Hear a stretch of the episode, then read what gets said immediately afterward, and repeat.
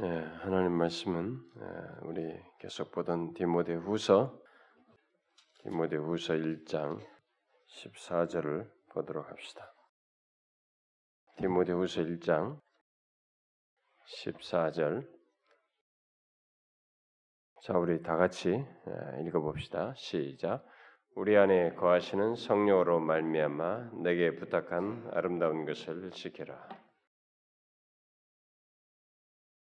자, 우리가 이 에, 부탁한 아름다운 것 바로 이 복음의 진리를 지키기 위해서 우리가 지금 알아야 할 내용으로서 우리가 지난 시간에 살폈던 것은 바로 그리스도에 대한 것입니다. 이 그리스도에 대한 내용이 이 시대에 어떻게 왜곡되고 있는지를 아, 이 사람이 6장에서 아, 아, 살폈었죠.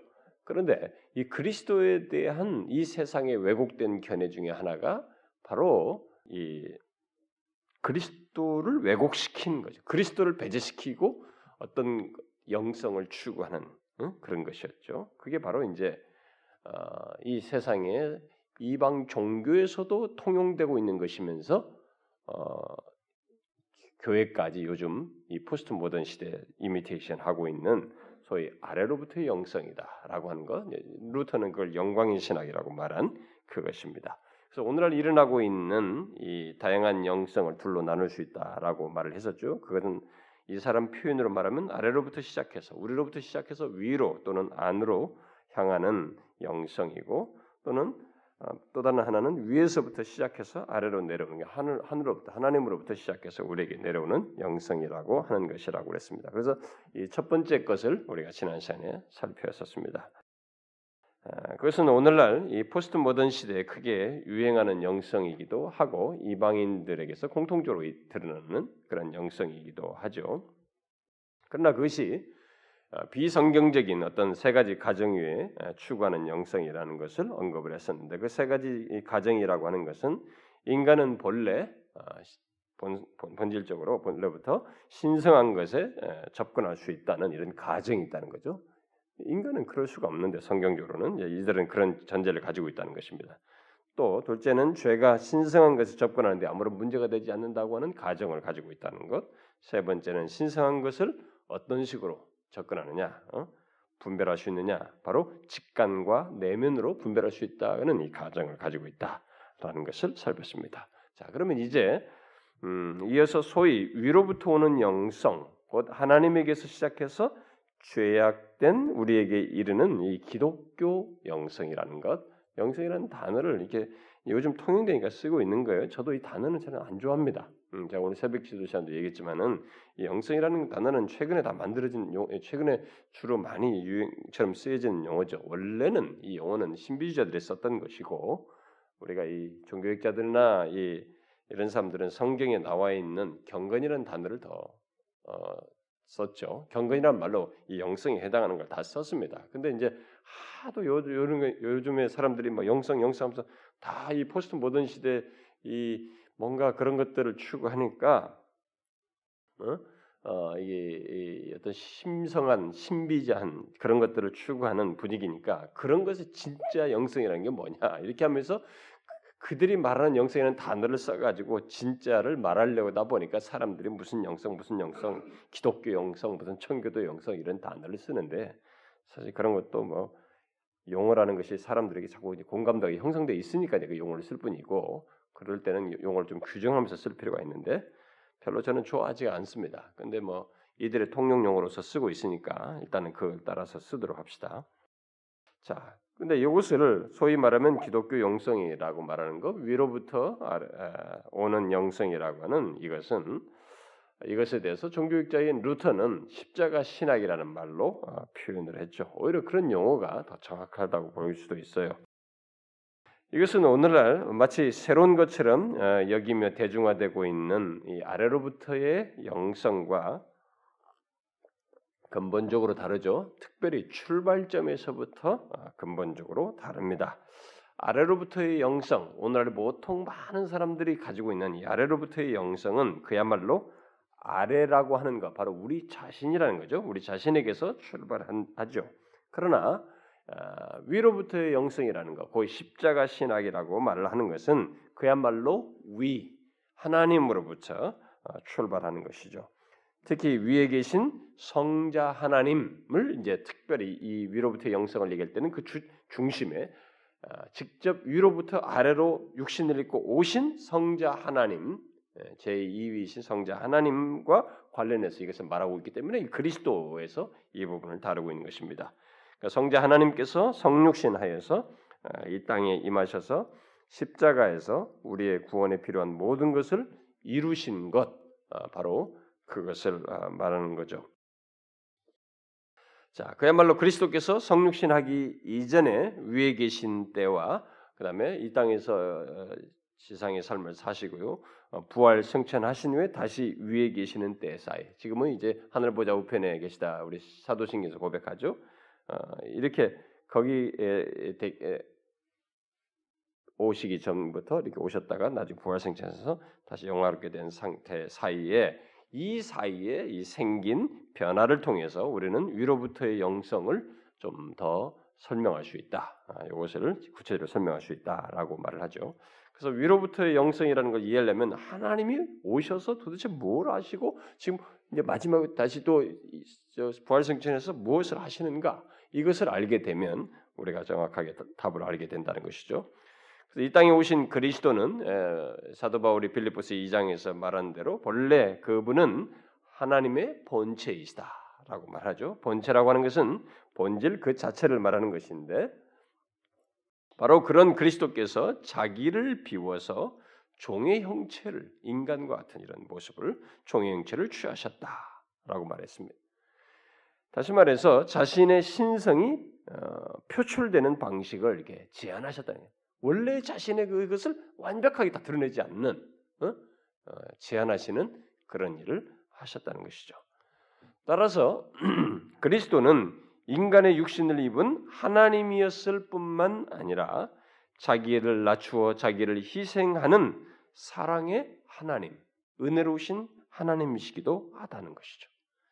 따라서 어, 그리스도를 본다는 말은 결국 하나님을 본다는 것이죠. 예수님께서 빌립에게 빌립이 하나님 보여달라고 때 나를 보면 되는 하나님 보았거늘 이렇게 말한 것입니다. 어? 근데도 지금도 사람들이 예수 그리스도를 배제하고 자꾸 하나님을 보겠다고 내면을 향하고 무슨 관상기도를 하고 막 난리 난단 말이에요. 관조를 한다 난리란 말이죠. 그게 아니에요. 이게. 어? 그래서 기독교는 인간이 하나님에게 이르는 종교가 아니고 하나님이 인간이 스스로 하나님께 이룰 수 없기 때문에 죄예요. 그래서 하나님이 아가페 사랑을 가지시고 우리에게 오신 것을 말하는 종교라는 면에서 다른 종교들과 근본적으로 다르다. 그러니까 종교는 껍데기가 있어요. 무슨 기도가 있고 무슨 신을 섬기는 거 있고 종교 행위가 있고 있으니까 사람들은 다 구성 요소가 비슷해 보이니까 다 똑같다고 하지만 실제 그 핵심을 이루고 있는 내용 자체가 근본적으로 다르다는 것입니다. 왜냐하면 모든 종교는 심지어 유대교조차도 우리로부터 출발한 거예요. 유대교도 내가 뭔가를 선을 행하고 의를 행함으로써 율법을 이룸으로써 하나님께 이르겠다는 것이에요. 노모스자 그게 노모스 율법 율법을 이룸으로써 하나님께 이르겠다는 것이에요. 그러니까 인간으로부터 출발해서 하나님께 이르겠다는 것이고 헬라 철학의 플라톤의 철학 같은 것도 뭐냐면 에로스예요. 인간이 자신에게서 이 이원론이 어? 영이 여기서부터 분리돼서 더 상승되는 그 에로스를 통한 어? 신에게 접근하는 것 그래서 그래서 신과 합이라는 것을 추구한다면 그 인간으로부터 출발해서 하나님께 이르겠다는 것도 헬라 철학이란 말이에요. 그럼 모든 다른 종교도 보세요. 힌두교나 불교나 모든 거 인간이 자신들의 고행 이쪽에서부터 자신의 그 수련을 통해서 뭔가 열반의 세계를 이르던 어떻든 높은 경지로 나간다는 것을 다 기본적 이론으로 가지고 있습니다. 그런데 기독교만 유독 거꾸로 얘기하는 것입니다. 인간 조건으로는 하나님에게 거룩하신 하나님 이를 수가 없기 때문에 하나님 자신이 오신다는 거죠. 아가페 사랑을 가지고. 근데 기독교는 아가페의 종교예요. 노모스, 에로스, 아가페란 말이죠. 우리는 그래서 하나님이 우리에게 오셔서 자기 자신을 우리에게 결국 하나님께 이룰 수 있는 길을 스스로 내셨다는 면에서 다른 종교와 완전히 다르다는 것입니다. 그래서 어, 신약 성경은 이 아, 아가페 사랑을 가지고 오신 하나님 곧 그리스도죠. 그리스도 안에서 도래한 새로운 시대, 새 시대를 아, 줄기차게 강조하게 됩니다. 물론 그 새 시대라고 하는 것은 그리스도 안에서 죄인인 우리들이 하나님을 이제 만나게 됐다는 거죠. 하나님과 얼굴을 마주보고 영원한 세계에 거하게 되는 것을 말하는 거기에 들어가게 되는 것을 말하는 것이죠. 이새 시대는 성경이 그리스도와 함께 임하는 하나님 나라의 도래를 말하면서 언급한 것이라서 여러분들이 이 내용 책에서 이새 시대로 말하는 것을 오는 시대, 다가오는 시대로 말하는 이새 시대로 성경에서 말하는 요 내용을 이걸 이해를 잘 하셔야 돼요. 제가 나중에 하나님 나라에서 정의할 하나님 나라에서 시리즈로 이제 계속 한다 한다 하면서 미루고 있습니다만은 하게 될 때 다시 설명을 하겠습니다만 성경에서 이 오는 세대로 말하는 도대체 성경이 뭐가 오는 세대라고 말하느냐 오는 시대에 어? 이 시대를 말하는 새 시대죠 결국 이 새 시대를 말하는 것에 대해서 잘 이해하세요. 이것은 하나님 나라가 임한다는 것과 같이 같은 맥락이에요. 그러니까 그리스도와 함께 임하는 하나님 나라의 도래를 어, 말하면서 언급하는 것인데 이 새 시대는 이 세상에서 흔히 말하는 시간적인 개념으로 나누는 그런 시대 개념이 아니라 이 세상과 성질에 있어서 근본적으로 다른 어떤 현실, 그 초자연적인 현실이고 인생을 구속하는 우리들의 삶을 구속하는 여타의 요소들에게 요소, 요소들에게 어떤 제한을 받지 않는 현실이고 영원히 지속 되는 현실을 말하는 것입니다. 그러니까 예수 그리스도로 말미암아 오는 세대는 뭔가 이 세상의 성, 형질과 좀 다른 그런 세상을 우리에게 도래시키는 것이고 그것은 앞으로 영원까지 지속되는 그런 현실을 어, 말하는 것이죠. 성경은 바로 그 현실이 곧 새 시대가 이 세계 지금 우리가 살고 있는 이 세계에 뚫고 들어왔다 이렇게 말을 하고 있는 거죠. 그게 이제 하나님 나라가 도래한 것을 그런 식으로 묘사하는 것입니다. 곧 인간의 삶에 침투에 들어온 것으로 말하고 있습니다. 그리고 이렇게 새 시대가 침투에 들어온 때를 마지막 날이다라고 말하는 것입니다. 성경에서 마지막 날이라는 용어가요. 참또 이제 신학적으로 설명할 내용들이 많은데 세, 세상의 시간이 이렇게 쭉 흘러오고 있었어요. 그런데 새 시대가 예수 그리스도와 함께 딱 이 세상에 뚫고 들어온 거예요. 요때가 마지막 날의 시작이라는 것이죠. 성경은. 그러면 우리가 이때부터 종말이라는 말을 쓴 거예요. 예수 그리스도 때부터 종말이라는 말을 쓴 거예요. 마지막 날인 거죠. 우리가 지금 사는 시대는 말, 말세의 지말이다. 말세의 마지막이다. 이런 말도 쓰는데 말세가 그때부터 시작된 거예요. 그러니까 이런 시간의 길이로 생각하기 앞서서 마지막이라는 개념이 바로 이런 새 시대가 이전 시대를 종식시키고 들어왔다는 거예요. 이 세상으로. 들어왔다는 면에서 이게 새 시대라고 말하면서 이것이 마지막 날이다. 성경은 그렇게 말하고 있는 것입니다. 그래서 우리들이 흔히 말하는 바대로 종말이라고 어, 부를 수 있는 것이죠. 그것이 바로 어디서부터 왔느냐? 인간이 자생적으로 만든 것이 아니고 위로부터 왔다는 것입니다. 여러분들은 이런 내용이 어려울 수 있습니다. 그러나 이런 내용을 잘 이해하셔야 됩니다. 이게 성경에 있는 것이에요. 제가 이제 하나님 나라 같은 거 얘기할 때는 이런 걸 좀 체계적으로 말할 텐데 이런 거 말해도 여러분들 하나님 나라 말해도 야 맨날 우리가 하나님 나라 죽어도 천당 간다 뭐 천국 가는 줄 알았더니 이게 복잡하구나 이렇게 생각할 수도 있는데 이런 내용들이 때문에 우리가 아 우리가 이 엄청난 일이 사실상 이것을 상당히 성경적으로 설명을 했구나라는 것을 여러분들이 나중에 알게 될 텐데요. 바로 이 예수 그리스도와 함께하는 새 시대의 도래가 이전 것을 끝냈다는 면에서 마지막 날이라고 말을 한다는 것입니다. 그래서 좀 어렵더라도 여러분들이 이해를 잘 돼요. 이런 내용을요. 그러니까 뭐 교회에서 이런 걸 들어봤어야지 뭐. 근데 사람들이 목사들도 그래. 이런 거 말해봐요. 복잡해 어려우니까 하지 마. 그렇게 말하고 또 제가 어디 가서 막 소리를 좀 하잖아요. 그 제가 볼 때 그렇게 어렵게 하지 않았어요. 그냥 교리를 얘기했을 거예요. 근데 아 목사님은 목사들과 신학생들에게 하면 좋겠군요. 이런 얘기예요 사람들이. 제가 그 얘기를 정말로 많이 듣습니다. 응? 어디 가서 집회를 하고 나면은 그런 얘기. 그러니까 우리들이 목사들이나 신학생들이나 점유물로 얘기하는 거예요. 그 여러분 로마서를 목사용으로 줬어요? 디모데우스나 이 성, 서신을 목사용으로 줬습니까? 아니. 이런 면에서 평신도들은 다른 데서 권리를 외칠 게 아니라 뭐 어쩌라 저쩌라 게 아니라 성경을 더 알고 싶다. 이 하나님의 진리를 더 알고 싶다는 면에서 진리를 알기 위한 권리를 여러분들이 하나님과의 관계 속에서 연구하는 가운데서 뭐 듣고자 하는 열망 속에서 드러내셔야 돼. 응? 그런 면에서 더 열심을 내셔야지. 죽기 전까지 이 계시의 말씀 달콤하고 귀하고 부유한 계시의 말씀 더 알고자 해야죠.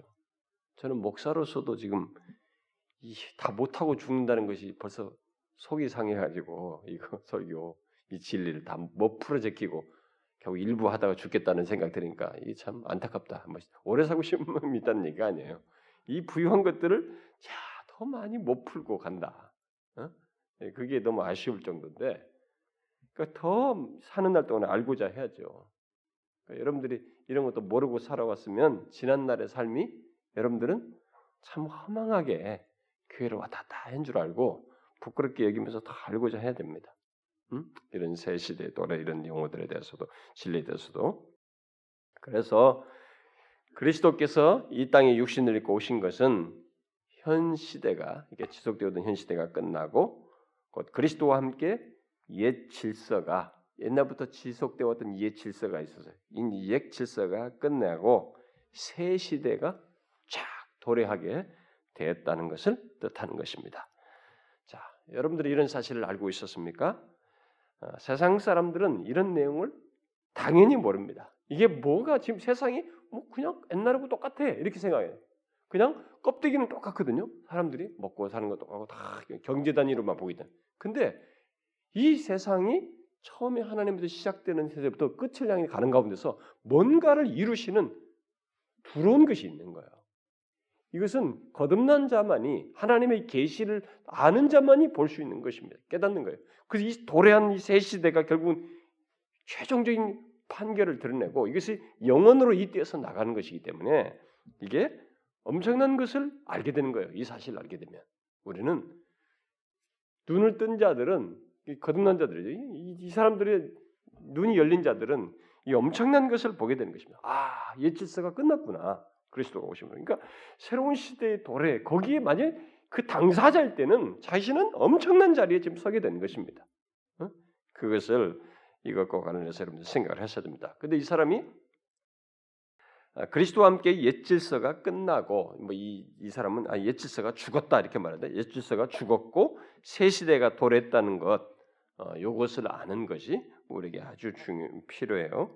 그럼 옛 질서가 죽었다는 것은 결국은 아래로부터 오는 모든 것.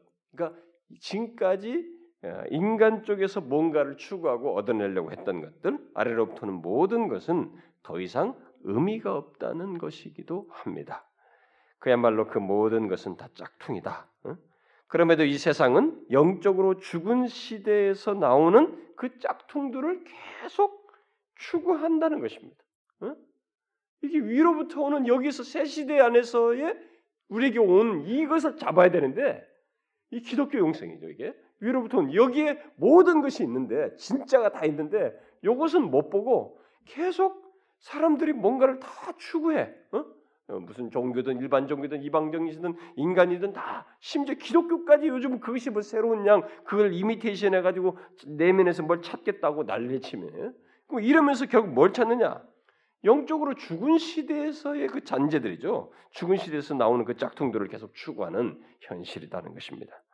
그럼 뭐예요? 허망한 거예요, 그것은. 응? 그건 사람들이 눈이 어두워서 그것을 보지 못하고 있는 것이죠.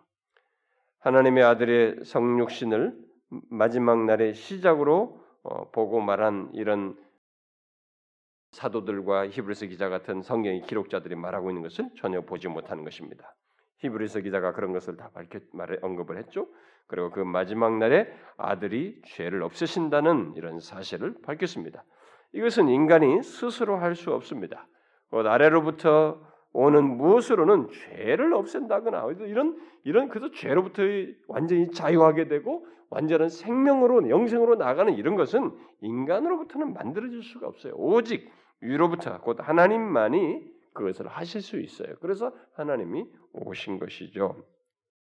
이것을 복음서에서는 곧 예수님께서는 하나님 나라가 임하는 것으로 말을 한 것이죠. 예수님께서는 어, 그것을 좀그 언급한 내용을 좀 제가 어, 좀 인용하고 싶은데 음, 그것을 웰스는 어, 다음과 같이 말을 하고 있습니다. 복음서들에서 말하는 하나님 나라는 하나님의 다스림이다. 제가 하나님 나라 할 때 다시 말하겠습니다. 여러분 나라 하면 우리 나라는 땅을 생각해요. 한국 땅이야 이게 영토 개념을 생각하는데 성경에서의 나라라는 이 말은 항상 통치 개념이에요. 하나님이 통치하는 곳이면 그게 나라야 이게. 응? 그러니까 어떤 여러분 자신 여러분 우리는 이전에 하나님을 몰랐던 사람이잖아요. 어, 이게 이 얘기만 나오면 또 자꾸 설명하고 싶어가지고 제가 그런데 이해를 여러분들이 못할까봐 자꾸 언급 반복하는 것입니다. 그러니까 여러분 것처럼 과거에 하나님 통치를 안 받고 있었습니다. 그러면 하나님 나라와 나는 상관이 없었어요. 근데 우리 각각은 여기 온 사람들은 하나님의 통치가 임하였습니다. 그래서 우리가 바로 하나님 나라에 해당하는 하나님 나라에 들어가서 하나님 나라가 너희 마음에 임하였다. 이 말할 때 벌써 우리가 하나님 나라 개인적으로 임한 것이고 하나님께서 말한 이들로 구성된 하나님 나라에 우리가 소속된 것이죠. 음? 바로 그를 얘기하는 것입니다. 하나님 나라는 하나님의 다스림이다. 그 나라는 위로부터 와야 한다. 우리는 그것을 가져올 수 없고 오직 하나님만이 그렇게 할 수 있다. 우리는 하나님 나를 찾고 그것을 위해 기도하고 추구할 수는 있지만 오직 하나님 한 분만 그 나라를 가져올 수 있다. 그 나라를 주고 빼앗는 일은 하나님 몫이다. 거기에 들어가고 그것을 영접하는 일만 우리의 몫이다. 우리는 그 나라를 물려받거나 그것을 소유하든가 거절할 수는 있어도 그것을 세우는 일은 우리의 몫이 아니며 우리가 그것을 파기하는 것은 더더욱 불가능하다. 우리는 그 나라를 위해 일할 수는 있어도 그것을 좌우할 수는 없다. 우리가 그 나라를 전할 수는 있지만 세우는 일은 하나님 몫이다. 하나님의 뚫고 들어오심, 구원 행위, 주권적인 통치는 철두철미하게 그분의 것이다. 하나님 나라와 새 시대는 바로 이렇게 이, 이, 이 설명상에서 보면 이런 면에서 비슷 같은 거죠. 따라서 그 이 말 하나님 나라요 다가올 시대가 하나님에 의해서 우리 세계로 뚫고 들어왔, 어, 들어왔는데 바로 그것이 하나님께서 육신을 입고 오심으로써 바로 예수 그리스도죠 오심으로써 있게 되었다는 것입니다. 바로 이것이 위로부터 오는 영성의 핵심이라는 거죠. 음? 위로부터 오는 영성의 핵심. 다시 말해서 하나님께서 은혜를 베풀어 아래로 내려오셔서 우리 죄인들이 스스로 할 수 없는 그것을 행하셨다라는 것입니다. 바로 이 사실을 성경은 다양한 말로 표현을 하는데 바로 하나님 나라라는 이런 용어를 통해서 설명을 하고 다가올 시대 또는 오는 세대라는 말로서 설명을 하고 또 요한복음에서는 영생이라는 말로 표현합니다. 영생이 누구에게 임하였다. 이 말은 성, 하나님의 생명, 예수를 믿는 자에게 하나님의 생명이 임하였다는 말을 영생이 임하였다는 말인데 그것은 결국 하나님 나라가 임하였다고 같은 것이에요. 그래서 요한복음에서는 하나님 나라 개념을 영생으로 설명하는 것입니다. 이것도 나중에 다 한꺼번에 하나님 나라 할 때 제가 설명을 하도록 하겠습니다. 이거 이런 거 배우면 너무 재밌어요. 와, 진리가 이렇게 부유하구나 라는 것은 깨닫게 됩니다. 그러니까 교회 다니면서 아, 여러분 예수를 잘 믿으세요. 잘 믿으면 하나님께서 성공하게 됩니다.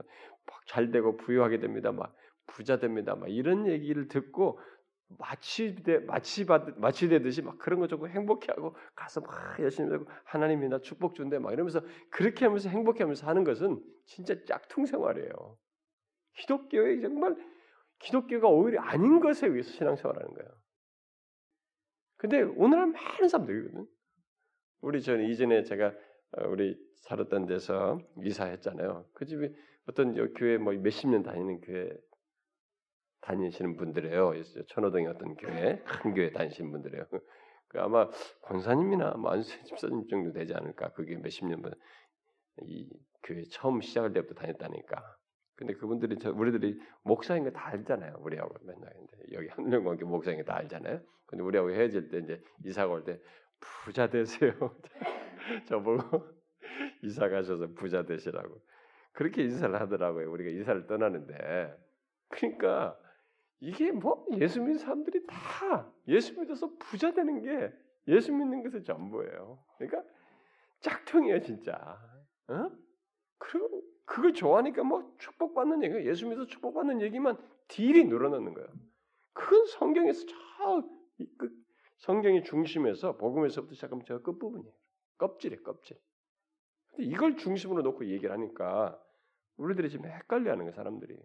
그러니까 그렇게 하니까 이것이 중심으로 사니까 이 혹시 이런 진리를 얘기하면은 아, 너무 지루하다. 저런 거 목사들에게나 해주면 좋겠다. 저런 건 듣고 싶지 않다는 거예요. 이런 비극이 있다니까요. 우리들 현실 속에. 아니에요, 여러분. 왜 요한복음에서 그런 걸 영생으로 다 말을 했는지 이게 새 시대에 엄청난 새 시대가 예수 그리 모든 키포인트가 예수 그리 예수 그리스도로 말미암아 그게 다 왔다는 거예요. 이전에 그런 것을 인간이 소유할 수 없었어요. 자생적으로 응? 안 되는데 이 새 시대 예질서를 깨고 예수 그리스도 옴으로써 하나님 나라가 도래하고 새 시대가 열리고 예질서가 깨지고 새, 새 질서가 오게 되었고 영생이 생명이 인간들에게 허락 예수 그리스도 안에서 허락되어졌다. 네, 그것을 각각 달리 용어를 통해서 설명한 것입니다. 그러니까 예수 그리스도를 통한 하나님의 통치와 구원과 심판의 다스림이 있게 된 것과 생명이신 예수 그리스도께서 생명을 가져오고 그 영생을 가져오고 소유케 하신 것으로 또 그리스도께서 다스리심으로 생명이 충만한 시대가 도래한 것으로 말을 하고 있습니다. 그래서 성경의 핵심은 그리스도예요. 응? 계속 그리스도입니다. 이 예수 그리스도를 어, 말하는 것이죠. 그 제가 새해 솔루스 크리스투스에 대해서 할 수 있기를 소원하고 있어요 지금. 응? 오직 그리스도에 대해서. 자, 물론 이 같은 이제 새 시대 속으로 또 하나님 나라 속으로 곧 그의 통치 속으로 들어가고 영생을 얻는 것은 모두 예수 그리스도를 믿음으로써입니다. 바로 그분을 믿음으로써만 이게 가능하게 됩니다. 그런데 그리스도께서 위로부터 오신 것은 죄와 죽음과 사탄을 정복해서 삶의 모든 영역이 깨끗하게 되고 회복하기 위함이고 그의 통치를 아무런 방해 없이 굳게 하기 위함입니다. 아직 완전한 상태는 아니지만 그 상태를 향해서 나아가고 있습니다. 바로 그 사실 때문에 사도들은 그리스도 안에서 있게 된 칭의를 말하는 것입니다. 그리스도 안에서 있게 된 칭의를 말하고 교회는 그것을 복음의 결정적인 내용으로 여기면서 계속 교회가 일어서기도 하고 무너지기도 하는 진리로서 언급을 했던 것입니다. 물론 이것은 인간 경험 속에서 완벽하게 일치될 만한 것이 없어서 이 칭의를 설명하는 것이 사실상 쉬울 것 같으면서도 어려워요. 이 진리를 다 말하면 사람들이 음, 음, 음, 그렇지, 그렇지. 그러나 자기에게 와닿지가 않습니다. 이렇게 와닿지가 않을 정도로 어떤 공감을 하는데 어려워요. 그래서 이게 정말로 믿음의 영역에서나 될까? 이해의 영역으로서는 한계를 가지고 있습니다. 그래서 지금도 이 칭의 문제가 New Perspective라고 하는 새로운 관점의 해석론자들에 의해서 바뀌어지고 있기 때문에 지금도 또 논쟁이. 응? 그래가지고 그 저기 우리 김 목사님 가 있는 그 교회가 계속 다르게 해석한다잖아요. 좋겠다는 거예요, 자기는. 응? 계속 그런 책 읽고 레포트 쓰라고 하니까 막 자기 부역자들 다 세뇌시키는 거죠. 정말 안타까운 일이에요. 응? 그런 그래서 지금도 이게 어려워요. 왜냐하면 인간의 우리들의 경험 속에서 이 칭이 성경에서 말하는 칭이 이것을 완벽하게 일치할 만한 것이 없기 때문에 이해의 어려움이 있다는 것이죠. 어, 그러나 이 거룩하신 하나님께서 대속하시는 우리 죄를 대속하시는 행위 속에서 죄인을 의롭다 하시는 것은 꼭 인간 법정에서 이 법정적인 용어인데 법정에서 어, 선언하는 것인데 인간 법정에서 일어나는 것과 완벽하게 일치될 수가 없다는 것입니다. 그런 용어를 쓰고 있지만 일부 유사점을 가지고 있을 뿐이지 완벽하게 일치되지는 않는다는 것입니다. 그래서 웰스는 하나님의 법정적인 선언을 일종의 은유로 봐야 된다. 어? 오늘 인간 법정과 완전히 일치시키는 것을 설명하면 안 된다는 논지를 펴고 있는 것입니다. 그러니까 하나님께서 우리를 의롭다고 선언하시는 것을 생각할 때 어, 우리 인간 법정에서 검사, 판사 뭐 있고 거기에 평결을 내리고 선고를 어, 내리는 어떤 인간 법정을 그대로 적용해서 상상해서 적용하면 안 된다는 것입니다. 여기에 대해서 좀 이 사람이 말하는 것을 어, 좀 인용하고 싶은데 이렇게 말했어요. 인간의 법정이 작동하는 방식은 바울의 칭의 교리 속에 일부 유사점을 갖고 있지만 문자 그대로 똑같은 것은 아니다. 유사점이 발견되는 지점은 이곳은 책임성이 존재하는 도덕적 우주라는 사실이다. 이 책임성은 하나님의 심판을 요구하는데 하나님은 옳은 것을 견지할 도덕적인 책임이 있는 분이시기 때문이다. 그런즉 하나님과 하나님의 법을 배척하면 피할 수 없는 결과가 따르게 된다. 형벌을 받는 것이 불가피하다는 말이다. 그리고 일단 이 형벌이 가해지면 그 법의 요건이 충족되는 셈이다. 아, 따라서 이 성경의 칭의를 어, 이해하기 위해서 우리가 유념해야 될 것은 어, 인간 법정의 틀이 아니라 어, 하나님의 성품을 생각해야 된다는 거예요. 곧 하나님은 사랑의 하나님인 동시에 진노의 하나님이고 곧 한편이 다른 편에 굴복할 수 없다는 것이고 그래서 진노 가운데 하나님은 의롭게 심판하시고 사랑 가운데 자신의 심판의 형벌을 친히 담당하신다는 이것을 이해 이것을 이게 믿음으로 받아들여야 된다는 거예요. 하나님의 성품을 이해하지 못하면은 이 칭의 자체를 사실상 인간의 어떤 것을 가지고 설명을 한다고 그래서 설명이 다 안 된다는 것입니다. 응? 하나님의 성품을 이해하는 것이 굉장히 이 부분에서 중요해요. 응? 자신이 공의로우시면서 거룩하셔서 그걸 심판하시면서도 그 자신이 여기에 대해서 사람 가운데서 심판의 형벌을 친히 담당하시는 이런 그걸 다 완벽하게 구성하셔서 담당하시는 그분의 이 신비로운 성품을 이해하는 것만이 칭의를 완벽하게 이해하는 아니, 이해하는데 도움을 입을 수 있다는 것입니다.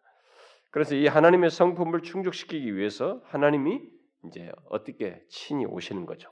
그러니까 요, 요, 요게 이해하기 어렵지만 그래서 어쨌든 그 하나님의 성품을 완벽하게 충족시킬 그 일을 위해서 하나님이 직접 육신을 입고 이 땅에 오셔서 우리의 죄와 죄로 말미암은 형벌을 친히 담당하심으로써 소위 칭의를 완벽하게 이룬다는 것입니다.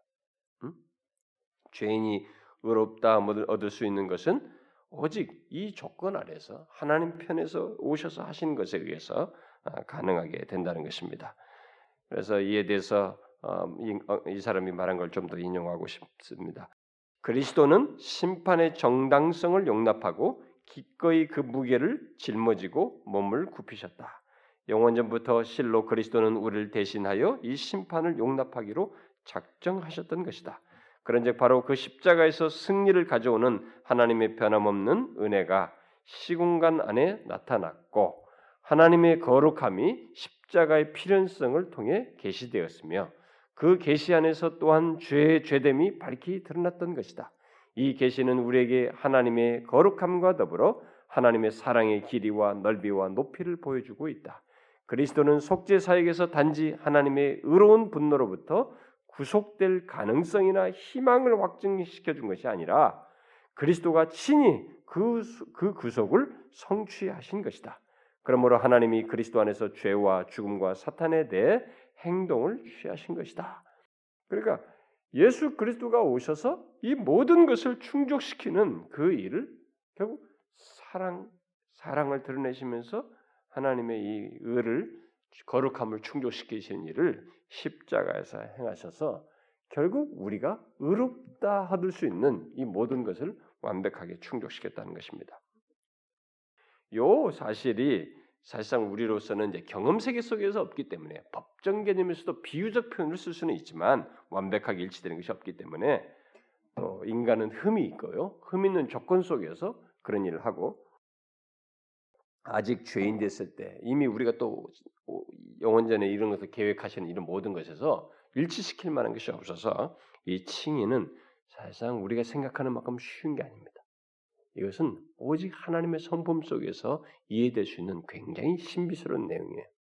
음? 그래서 답이 하나밖에 없어요. 위로부터 오지 않으면 우리가 소위 어떤 것도 인간들이 지금 아래로부터 시작하면서 추구하면서 찾고자 하는 하나님을 만나고 어떤 새로운 것들을 경험하려고 하는 이런 영성에 해당하는 내용을 충족해낼 수가 없어요. 소유할 수가 없다는 것입니다. 그래서 하나님께서 우리에게 지키라고 주신 율법 이런 그 도덕법은 하나님의 성품을 반영한 거울이라고 얘기하죠. 그런데 우리는 그 도덕법을 어떻게 해요? 깨뜨렸고 어겼습니다. 하지만 그 결과를 누가 다스렸냐? 그 결과를 다, 음, 다 처리하신 분은 하나님이십니다. 바로 하나님께서 직접 행동으로 깨어진 도덕법의 결과들을 다루셨어요. 그러니까 하나님께서 자신의 진노의 짐을 스스로 짊어지고 자신의 의로운 성품이 요구할 수밖에 없는 심판을 그리스도 안에서 친히 수용하고 어떤 죄인도 수용할 수 없는 것을 친히 공급하고 어떤 죄인도 감당할 수 없는 벌을 스스로 당하시면서 용납하셨던 것입니다. 이로 인해서 우리의 죄와 형벌은 처리되고 그리스도의 의를 입음으로써 우리들이 하나님 앞에서 의롭다함을 얻어서 소위 아래로부터 영성을 추구하는 자들이 어, 추구하는 모든 내용이 이 예수 때문에 다 가능하게 된 거예요. 하나님을 대면할 수 있는 조건을 다 가지게 됐고 의롭다함을 얻게 됐어요. 모든 것을 여기서 다 갖게 된 것입니다. 이 같은 하나님의 행동은 단순히 그런데 이제 설명할 때 우리 개인에게만 있는 것은 아니에요. 우리 개인에게 생긴 변화와 체험 정도 정도가 아니라 역사 속으로 우리가 사는 우주 안으로 우리 일상의 삶 속으로 침투해 들어온 아까 새 시대의 도래예요. 그 종말론적인 실제예요. 아까 마지막 날이 이제 벌어진 마지막 날을 규정한 그런 종말론적인 실제라는 것입니다.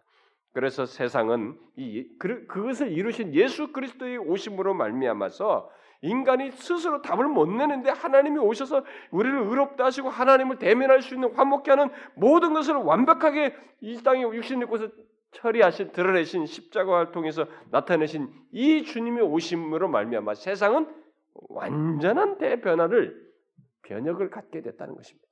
그러니까 우리는 예수 그리스도의 오심이 이 세상 역사를 놓고 보면 완전한 변화의 전환점이에요. 이제 그것은 뭐 예수를 모르는 사람들은 그게 뭔데 하나도 모르지만 우리가 이제 이것을 진리를 알고 영적인 눈을 뜬 사람들에게 있어서는 이것은 엄청난 세상의 대변화가 그리스도를 통해서 오게 된 것, 있게 된 것입니다. 예, 거듭나지 못한 자들은 이런 실제를 못 봅니다. 그러나 성경은 그로 인해서 생긴 변화를 대변화를 다각적으로 언급을 하죠. 그것을 웰스의 말로 좀 인용하고 싶네요. 웰스는 그 결과에 대해서 이렇게 말합니다. 그 결과는 상처받은 우주 속으로, 그러니까 죄로 말미암아 상처받은 우주 속이죠. 상처받은 우주 속으로 악이 계속하여 최후의 발악을 하는 우주의 어두운 구석까지 미친다. 가장 치명적인 악의 손길은 이제 단절되었다. 악의 영역에 해당하는 이 시대는 사형 선고를 받아 그 장래가 없어지고 말았다. 반면에 장래 곧 다가올 시대는 이미 알려진 바 되었고 이제 현재 속으로 침투해 들어오고 있다. 그리스도 안에서 영원히 영원이라는 것이 시간 속으로 들어온 것이다. 이 시간대 내에서 위로부터 오는 영성의 열매인 소망이 손을 내밀며 영원 속으로 되돌아간다. 자, 그리스도가 오심으로써 이 세상에는 영원이라는 것을 직접 이 세상에서부터 소유할 수 있는 일이 가능하게 된 것이. 그래서 영생을 얻었고 그렇잖아요. 예수 그리스도를 믿는 자는 영생을 얻었고요. 우리가 육신을 입고 나중에 죽는단 말이에요. 육체적으로 이게 호흡이 딱 분리되면서 영혼과 육체가 분리되는 일이 벌어지지만 이미 이 땅에서부터 영생을 소유한 것으로.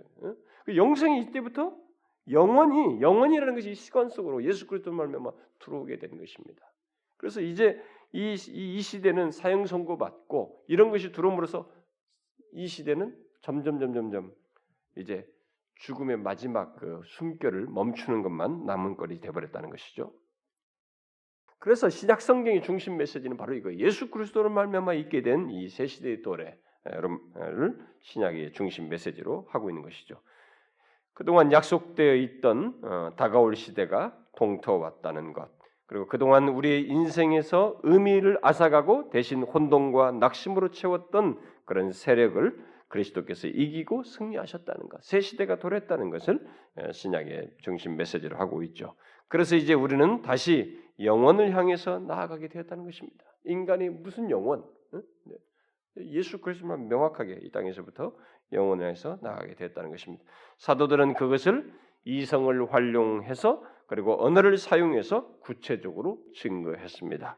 오늘날 포스트 모더니스트를 따르는 사람들은 이미지와 상상력과 무슨 관계나 공동체를 강조하면서 모호한 것들을 자꾸 얘기하는데 뭔가 그런 거 그런 것을 통해서 막 이미지를 가지고 무슨 그런 걸 경험할 수 있는 것처럼 자꾸 말을 하는데 특히 그렇지만은 인생의 공함과 의미 없음과 영구적이고 안, 어? 안정된 가치 같은 것이 없는 그런 결과를 산출하고 있지만 사실 이 그리스도에 대한 진리는 언어로서 묘사되고 있지만 무슨 이미지니 무슨 상상력을 통해서 이렇게 모호하게 그리지 않고 분명히 이 구두상으로 그들에게 선포되는 말씀이지만 이 선포된 말씀은 역사 속에 는 실제로 도래한 예수 그리스도를 생생하게 전하는 것이어서 그 새 질서에 대한 메시지를 듣는 자들에게 그 새 시대에 동참하게 되는 놀라운 역사가 있게 된다는 것입니다. 오늘날에 이, 우리가 이 포스트 모던 시대에 이게 이미지 시대 아닙니까? 이미지, 이미지, 이미지. 그 근데 우리가 그런 것을 자꾸 교회들이 따라가는데 그래서 말씀을 이렇게 선포되는 것을 시대에 뒤떨어진 걸로 생각하기를 자꾸 해요. 그래서 자꾸 영상, 영상으로만 자꾸 하려고 하는데 이미지로. 근데 그게 능사가 아니에요. 그런 필요가 있을지 모르겠어요. 어떤 사람들 시력이 안 좋거나 뭐 멀리서 안 보이는 지역이 있 이런 건 있을 수 있는데 사실 사람이 조금만 해도요. 생생하게 그 들려오는 하나님의 말씀을 듣고자 하는 이미지가 아니라 이게 무슨 모호한 것이 아니라 생생하게 진리와 언어를 통해서 우리의 전 인격 이성에 전달되어지고 내 감동 감정에 이 하나님을 향하게 하는 이런 채널을 통해서 어, 하나님께서 영혼으로 향하게 하는 음? 어, 그리스도에 대한 진리를 통해서 이렇게 그 새 시대 은혜를 맛보게 하는 이런 일은 주님이 오실 때까지도 주님이 정하시는 사용하시는 통로예요. 근데 오늘 이 시대는 뭐 영상으로 다 하려고 백스크린 막 큼직한 거 뒤에다 놓고 다들 그럴 필요 없어요. 여러분 제가 얘기했지 않습니까? 그 어, 영국의 그 조지 피처필드나 이런 사람들이 설교했을 때 2만 명이에요. 2만 명 같은 사람, 2만 명이 필드에 말이죠. 거기 나무 토막 같은 데 위에 올라가지고 그 사람들 앞에서 이렇게 마이크도 없는 시대 설교했다고. 뭐 그들이 그 설교도 막 감동돼서 눈물을 했던 거 아닙니까? 점심 시간에 광부들이. 그 어, 사도들이 그렇게 했단 말이에요. 근데 우리들은 그냥 2만 그 명도 아니야, 뭐 1000명도 안 되는데 그냥 이 백스크린 막 이, 이 뒷면을 다 장식할 큰 걸 놓고 사람들을 보여줘. 우리가 너무 겁먹던 거 아닌가? 어? 정말 저는 좀 답답해요. 그리고 성도들도 거기 길들여져 있어가지고 우리 같은 이런 데 보면 막 이게 또 답답하지 그 사람들에게는 어? 너무 답답하고 야이 구닥다리다 이거 어? 뭘 귀에다 자꾸 들으라고 하냐 한번 쫙 보여주고 말지 그게 아니에요. 포스트 모더니즘이 이미지를 승부하는데 그건 모호한 상상력입니다. 사도들이나 그들은 하나님의 이 언어로 우리 전 인격, 인격에 호소해서 그리스도에 대한 진리를 전해서 이 새 시대의 이 은혜들을 맛보게 하셨어요. 그러므로 우리는 아무리 이 시대가 아, 그럴듯하게 포장하고 있어도 새 시대의 도래 아래서 의미 아, 도래 아래서 이런 그 이 시대는 이 시대 자체는 새 시대의 도래 아래서 볼 때 의미가 없는 시대라고 하는 것을 알아야 합니다. 이 시대 속에는 부활이 없어요. 이 시대 속에서는 뭐 인간이 다시 새롭게 되는 어? 새 생명을 얻는 부활에 대한 얘기를 말할 수 없습니다. 그저 하나님의 심판 아래 놓여 있는 거예요. 새 시대와 상관없이 이전부터 있던 이 시대는 그냥 오직 하나님의 심판밖에 없습니다. 웰스 말대로 아무리 화려해도 죽어가고 있는 중입니다. 이 시대는 설사 순간적인 즐거움들은 널려 있습니다. 이 시대는 뭐 새 시대와 상관 없이 그냥 있는 이 시대는 진짜 순간적인 즐거움을 줄 것들이 널려 있어요. 어? 그렇지만 그것 말고 없어요. 순간적인 것들밖에 없어요. 순간적인 즐거움을 주는 것밖에 없습니다. 그럼 다 금방 사라지고 말 것들이에요. 어떤 의미도 거기에는 없습니다. 장래도 없어요. 오직 심판만 있습니다. 죽을 운명밖에 없습니다. 이 시대는 죽어, 죽어요. 죽을 운명, 끝을 향해서 가고 있는 것입니다. 오직 의미와 생명 곧 영생은 이 땅에 육신을 입고 오심으로써 다가올 시대를 여신 하나님 곧 예수 그리스도 안에만 있다는 것입니다. 여기서 웰스의 말을 좀 인용하고 싶습니다. 음? 그리스도의 사역 안에서 영원히 시간 안에 현존할 뿐 아니라 종말에 오리라던 심판도 그 남은 시간을 모두 다 써버렸다. 하나님의 백성들에게 백성에게는 종말의 심판이 이미 일어난 셈이다. 우리는 이미 정말 마지막 날에 통과해서 지금 들어온 거예요. 심판이 일어난 일이 셈이다. 뿐만 아니라 구약 성경이 장차 시간의 흐름에 흐름이 끝날 때 임할 것으로 보았던 그 부활이 이제 신약 성경에서는 새로운 창조로 표현되어 있다. 이 현 시대는 이제 황혼역에 접어들었고 다가올 시대는 새벽역을 맞이했다. 이 새벽빛은 삶을 가득 채우고 그 모든 그늘을 없애고 그 의미를 밝히 비추어 주는데 그것은 이 시대가 하나님의 백성을 이끌어 만물이 그리스도께 복종하고 그리스도가 그 모두를 아버지께 바칠 때까지 인도할 것이기 때문이다. 이새 시대에 포함됐다는 것이 얼마나 큰 은혜인지 여러분 지금 말하는 이런 내용이 무슨 말인지 알겠죠? 기독교가 말하는 에, 기독교가 말하는 것이 바로 이, 이, 거예요이 세상이 말하는 것과 다릅니다. 그냥 종교적인 무슨 그런 수행 종교를 말하는 정도가 아니에요. 기독교는 인간에서 시작하는 어떤 영생을 말하지 않습니다. 하늘로부터 온 완전히 새로운 시, 대 새로운 질서, 어? 영원으로 있게 되는 그런 하나님에 의한 것을 말하는 종교예요. 지금까지 말한 대로 하나님의 오심으로써 새 시대가 도래하였고 바로 그 그리스도로 말미암아 정죄함이 없이 죄 같은 것이 없고 악이라고 하는 것, 질병, 상함, 죽음, 뭐 전쟁, 어떤 뭐 어떤 형태든 이런 악이 없는 그저 그리고 죄로부터의 정죄함도 없이 하나님 앞에 서고 영원으로 나아가는 것 바로 이것이 새 시대 속에서 우리에게 있게 된 것입니다. 그런 면에서 기독교는 세상에서 어, 어, 세상에 만연된 어떤 영성과는 달리 소위 유로부터는 영성을 말하는 종교라는 것이죠. 그래서 달라요. 같지 않습니다. 지금 우리는 최종적인 완성을 향해서 나아가고 있을 뿐입니다. 이제 그런 것이 시작되어서 새 시대가 도래해서 마지막 최종적인 완성을 향해서 나아가고 있을 뿐 있어요.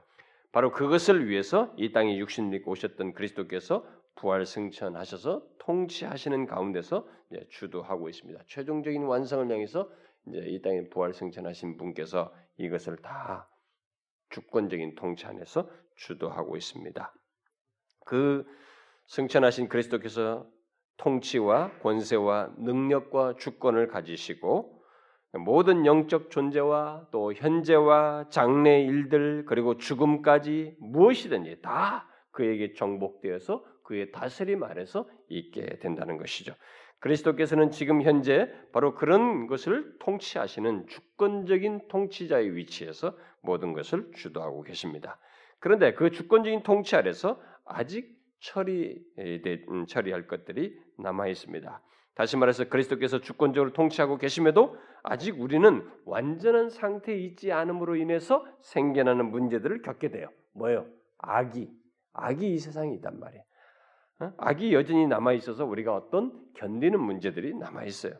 그래서 이 땅의 교회는 또 우리 그리스도인들은 그 어, 악이 있는 현실 속에서 또 그것과 함께 어, 죄악이 있는 현실 속에서 영적인 싸움을 하게 됩니다. 이 가운데서 우리는 때때로 이해하기 힘들으니 하나님께서 어떻게 주권적인 통치를 하시는데도 이렇게 하시 이런 일이 일어날 수 있는가라는 의문을 야기하기도 합니다. 그러나 이것은 이미 시작한 것과 하나님 나라나 이 시대를 말할 때, 새 시대를 말할 때 이거예요. 이미 시작했어요. 그분 오심으로 말미암아. 그러나 아직 아니네요. 우리가 영어로는 already not yet이라고 합니다. 이미와 아직 아니 사이에서 갖는 일시적인 현상이에요. 그 사이에서 하나님의 주권적인 통치가 아직도 있는데 이 기간 사이에서 완전히 있기까지 이 기간 사이에 우리는 조금 이해하지 못하는 일들을 경험할 수 있습니다. 분명히 그가 주권적으로 통치하시는데 이것을 우리가 여기 인간의 왕이나 옛날의 대통령들은 자기가 주권자로서 통치자로서 뭔가를 하면 지시하고 빡빡빡 이렇게 하라고 하면 우리 눈으로 다 볼 수 있는데 이것은 보이지가 않아요. 주권의 통치가 감추어져 있어서 우리가 그것을 다 헤아리지 못할 뿐입니다.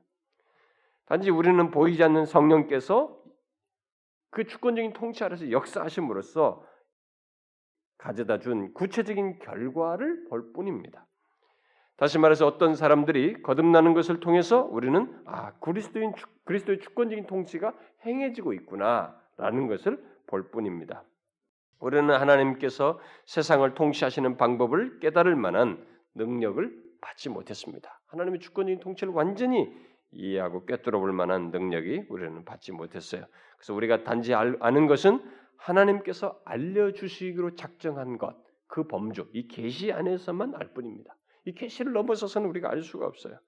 우리는 하나님께서 이 세상에서 악을 다루시는 방법이나 그 가운데서 교회를 세우시며 자신들의 뜻을 이루시는 것에 대해서 상당 부분 알려주지 않았어요. 성경에 분명히 어떤 것들을 많이 말씀해 주셨지만 정확히 밝히지 않았어요. 여러분 욥기에서도 제가 오늘 새벽 기도도 그 얘기 또 공교롭게 했는데 욥기에서도 하나님이 왜 너에게 내가 이런 이걸 했느냐 욥에게 설명 안 했습니다. 기록으로는 남겨졌지만 욥에게 네게 왜 내가 이런 고통을 줬고 네가 이런 악을 경험하고 뭐 갑자기 재난이 닥치고 이런 얘기를 하나님이 구차하게 설명하지 않았어요. 그냥 자신이 주권자다. 짐승을 봐라, 뭘 봐라, 이 경계선을 봐라, 이 삼남만사 모든 것 이게 뭐냐? 자기 통치 아래 있다는 자신의 주권만 얘기했을 뿐이지 세부 사항을 얘기하지 않았어요. 그 가운데서 뭡니까?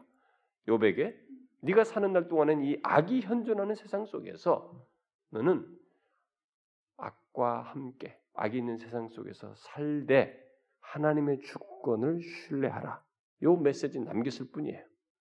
여기에 대해서 우리에게 완벽하게 알게 하지 않으셨습니다. 알 수가 없어요. 알리신 범주를 못 넘어섭니다. 그러나 우리는 예수 그리스도 안에서 임한 새 시대를 알려주신 이 계시의 말씀들이 있기 때문에 이 새 시대와 관련된 계시된 이 말씀을 통해서 우리는 아 이미 시작됐지만 완전히 아직 아니구나. 그래서 그 가운데는 이런 현상이 일시적으로 있구나라고는 큰 범주를 예수 그리스도의 이 주권적인 통치, 그분의 오심과 관련해서 생겨난 그리고 그가 하늘 보좌에서 지금 통치하신다고 하는 이 내용들을 통해서 우리는 대략적으로 그 계시된 범주 안에서 알게 되는 것입니다. 그리고 우리는 다가올 시대의 완전함이 우리 앞에 있다는 것. 그가 오심으로써 완전한 통치가 그래서 계시록에서 말한 것처럼 뭐 눈물이나 뭣도 없고 뭣도 없고 뭐가 없는 뭐 이런 것이 다가온다는 것을 우리는 이제 알게 되죠. 그 정도를 또 우리는 예수 그리스도 안에서 죄와 사망을 정복하고 어, 모든 악을 이긴 완전한 대답이 오직 예수 그리스도 안에 있다는 것 정도는 알게 됩니다. 비록 우리가 그 올레디와 난예 사이와 이미와 아직 아니 사이에 있지만 분명한 것은 예수 그리스도가 오심으로써 죄가 사망이 모든 것이 이런 악이 다 정복되었다는 것. 그, 그렇기 때문에 모든 우리에게 있어서 대답은 이런 현실에 대한 어떤 것을 안정과 대답을 얻을 수 있는 것은 예수 그리스도 안에서다. 예수 그리스도 안에서 모든 답이 있다라는 것을 우리는 이제 명확히 볼 수 있게 된 것입니다. 그리고 그것들이 장차 우리에게 완전한 경험으로 있게 될 것이라는 것을 소망 중에 가질 수 있게 된 것이죠. 이런 면에서 소위 기독교 영성은 이방적인 그런 아래로부터의 영성이 가진 모함과 불확실성과는 분명하게 다르고 너무나 이런 면에서 기독교 영성은 투명하죠. 명확합니다. 그런 면에서 이에 대해서 제가 좀 열심히 말을 제 말로 하는 것보다 이 사람들이 이 사람이 말한 것을 좀 인용을 하는 것이 더 좋을 것 같아서 인용을 하면 그리스도인의 소망은 상황이 나아질 것을 막연히 바라는 바람이 아니다. 그것은 장차 공허함이 사라지고 의미를 되찾게 되기를 바라고 인생에서 불확실성과 고통과 불안이 모두 없어질 것을 희망하는 그런 것이 아니다. 또 치료나 영성 혹은 종교와 같은 경로를 통해서 타락한 인생을 향상시켜주는 테크닉과 관련된 것도 아니다.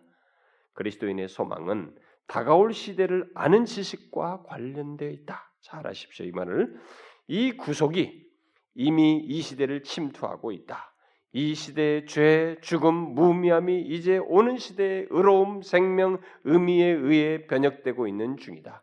인생을 텅 비게 만들고 거기에 상처를 주고 그것을 어둡게 만든 것이 이제는 인생에 생기를 주고 그것을 변혁시키는 것에 의해 대치되고 있다. 뿐만 아니라 소망이 소망인 것은 그것이 영원한 나라, 영구적인 영역의 일부가 되었다는 것을 알기 때문이다. 또 악은 죽을 운명이 되었고 조만간에 없어질 것을 알고 있다. 이런 소망은 지금 가라앉고 있는 이 시대의 배를 그 뒤편에 남겨두었다. 만일 이 다른 영역, 곧 그리스도께서 지금도 다스리고 계시는 이 장소가 존재하지 않는다면 그리스도인은 모든 사람 가운데 더욱 불쌍한 자들일 것이다. 여러분과 저는 이런 소망을 가지고 있습니다. 다가올 시대, 다가올 시대에 대해서 알고 있습니다. 그리스도께서 오심으로부터 이 다가올 시대가 어떤 거예요? 그동안에 의미 없고 이 세상에서 막 불편했던 이 불확실한 이런 것들을 막 표체해버리는 전혀 악이 없는 영구한 세계를 향해서 나아가는 이미 그것이 침투에 들어와서 우리는 그것을 조금씩 맛보면서 그 궁극적인 것을 소망 중에 나아가고 있는 것입니다. 악이 없는 세상, 어? 뭐 계시록에서 말하는 뭐 눈물 없고 뭐는 것은 다 악이 없는 세상을 말한 거죠. 어. 그것을 향해서 우리는 나아가고 있습니다.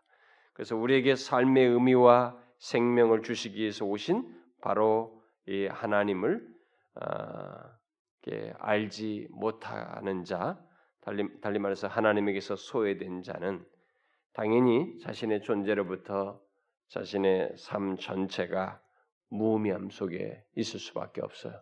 음, 여전히 이 시대 속에서의 무미함과 공함 속에 있을 수밖에 없습니다. 그래서 지금도 예수를 모르는 사람들은 이 새 시대에 이것 속하지 않은 사람들은 아무리 이 세상에서 뭐 일시적인 것들을 즐거워해봐야 다시 무음해져, 공허해집니다. 그래서 저는 이런 얘기를 할 때 나는 교회 에 있는 사람들도 이런 얘기를 좀 꼭 해야 된다고 생각해요. 왜냐하면 교회에 다니면서도 무의미하게 삶의 속에서 무의미함을 느끼는 사람들이 있거든요. 그 사람들은 문제가 있는 사람들이에요. 어? 이 오는 세대를 이 새 시대의 진수를 당사자들이 알지 못하고 못 누리기 때문에 그런 일이 생기거든요. 어? 우리는 전혀 다른 세대 속에서 지금 향해서 나가고 있는 거예요.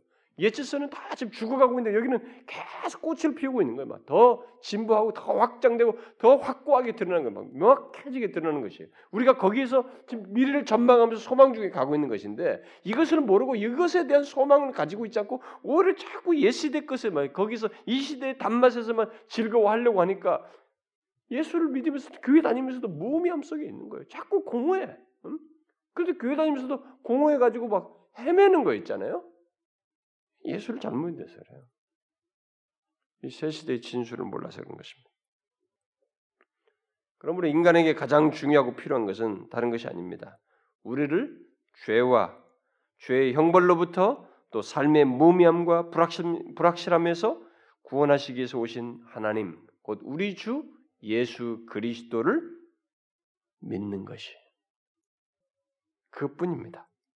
예수 그리스도를 믿고 소유할 때 우리는 삶의 의미를 가질 뿐만 아니라 새 시대의 백성으로서 영원을 소유하며 이 땅에서부터 인간의 최상의 조건 곧 악이 없는 상태에서 특히 거룩하신 하나님과 영원히 함께 교제하면서 사는 복을 누리게 됩니다. 예수 믿는 자에게 이것이 예수 그리스도로 말미암아 온 것이어서 우리가 이 세상에서 추구할 영성이에요. 음? 소위 영성 뭐 다른 거 아니란 말이죠. 아래로부터 인게 아니고 위로부터 오신 이 이것을 더 아는 것 이것입니다. 그래서 저는 마지막으로 이런 놀라운 복을 갈망하는 대신에 오히려 모호한 아래로부터의 영성을 추구하는 현실을 향한 이 웰스의 지적과 결론을 좀 인용하고 마치고 싶습니다. 아, 우리에게 유일하게 존재하는 장래는 하나님이 그리스도 안에서 이룩한 앞날, 곧 영원까지 뻗어 있는 십자가에서 이룩한 그 앞날밖에 없다. 우리는 그것을 장악할 수 없다. 우리의 생각대로 그것을 소유할 수는 없다. 이는 우리 손으로 만든 미래가 아니다. 어디까지나 하나님의 것이다. 아래로부터 오는 것이 아니라 위로부터 오는 것이다. 그렇기 때문에 설교단을 없앤 교회나 예, 교회가 이런 설교단 이런 거 다 없애버렸잖아요. 마케팅 처치가 그런 교회나 진리의 문제를 뛰어넘는 교회는 교회들은 기독교 자체를 넘어서고 있는 셈이다. 신약 성경이 선포하는 메시지는 진리에 대한 것이다. 영원 전부터 아버지와 함께 계셨던 그리스도께서 우리의 시간대 속으로 들어오셨다는 진리. 이 속에서 산 그리스도의 인생은 우리의 것과 마찬가지로 날과 주간과 연도로 나뉘는 생애였다. 역사 속에 계셨다는 거죠. 그리스도는 아버지와 하나가 된 것에 힘입어 하나님을 위해 살았고 아버지 앞에서 하나님 백성의 대변인으로 살았으며 그 입의 말씀이 곧 신적 심판과 은혜의 도구가 되는 그런 인생을 살았다. 그러나 십자가와 부활을 통하여 모든 영적인 질서가 뒤집혀졌고 그리스도의 승리는 우주 속으로 또 우주를 가로질러 뻗어갔으며 그 구원의 은혜가 이제 그리스도 안에 구현되었다. 이 세상은 모든 즐거움과 권력과 안락함과 함께 사라져가고 있다. 하나님의 심판의 장막이 그 위에 드리워져 있다. 새로운 질서가 그리스도 안에 생겼고 생겼다. 오직 이 새 질서 안에서만 의미와 소망과 하나님의 용납이 발견될 수 있다. 사도적 기독교가 전하는 것은 사적인 영성이 아니라 진리였다. 신성에 접근하는 길을 제공한 것은 자아가 아니라 그리스도였다. 초대 기독교가 권한 것은 편안한 컨트리 클럽이 아니라 그리스도였고 그리스도는 고통이 따르는 순종을 요구하셨다. 기독교의 주된 주 관심사는 이 세상이 거꾸로 뒤집힐 때 하나님이 시공간에서 행하신 일이었지 프로그램과 섬광 전구와 멋진 드라마가 배가시키는 것이 일이 아니었다. 우리가 영상을 원하고 오락을 좋아할지 모르지만 교회가 전할 진리는 십자가에서 죽고 다시 살아나신 그리스도다. 여러분 기독교는 예로부터 예나 지금이나 기독교의 생명은 그리스도 안에 다 있습니다. 왜냐하면 그분이 직접 하나님으로서 이 땅에 오셔서 하나님을 다 보여주셨고 그분을 알므로써 하나님을 만나는 것, 대면하는 것, 누리는 것, 우리가 이 조건상으로 죄악 가운데서 어떤 것도 가질 수 없는데 영혼의 도래, 생명의 도래, 그리고 장차 누리게 될 완전한 것들의 모든 자격들을 여기서 다 주었기 때문에 그분을 통해서. 그러니까 우리들이 뭐 추구할 것은 다른 것이 아니에요. 뭐 자아에서 뭘 추구하는 게 아니라 바로 이 그리스도, 바로 이 하나님께 접근할 수 있는 모든 길을 내신 바로 이 그리스도를 아는 것, 어? 그분을 따르는 것.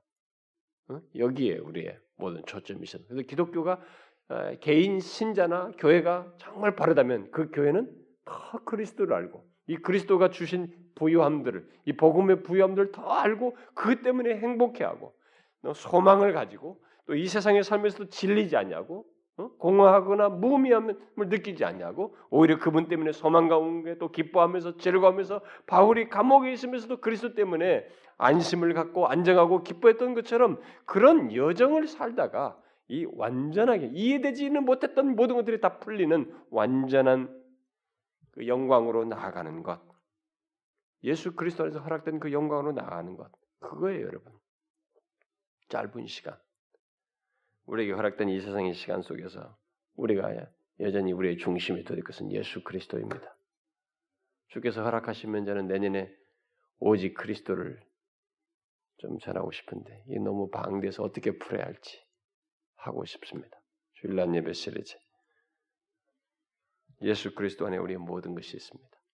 이 복음의 부유함을 여러분과 저는 더 또 알고 싶고 또 알고 싶고 저도 생전에 많이 풀고 싶습니다. 이 복음의 부유함을. 근데 중요한 것은 지식으로 푸는 것은 제가 가능할 것 같은데 내 자신이 그것에 대해서 좀 더 그 감동과 부유함을 좀 아는 가운데서 전하고 싶어서 어, 시간을 버는데 여러분이 저와 함께 남은 여생 동안 신앙생활하면서 우리의 신앙의 중심에 그리스도 때문에 행복해하고 그분이 이루신 것 때문에 안심하고 즐거워하고 또 그분 안에서 소망을 품고 나아가는 이런 은혜를 좀 계속 누리면서 나가면 좋겠어요. 기도합시다. 하나님 아버지, 우리가 알지 못하고 구체적으로 헤아리지 못한 엄청난 일이 그리스도 안에서 이루어졌는데 인간들은 이 그리스도를 제외하고 신성에 접근하겠다고 옛시대의 그런 방식들을 추구하면서 이 세상의 것들로 뭔가를 맛보려고 하고 있습니다. 우리가 맛보고 즐거워해야 할 것은 예수 그리스도 안에서 허락된 것입니다. 그분 안에서 우리가 하나님을 대면할 수 있는 모든 완벽한 조건을 갖게 되었고 의롭다함을 얻게 되었으며 그의 통치 아래서 우리가 현재를 지나며 영원을 맛보고 소유하고 영생을 소유한 자로서 살게 됐다는 것입니다.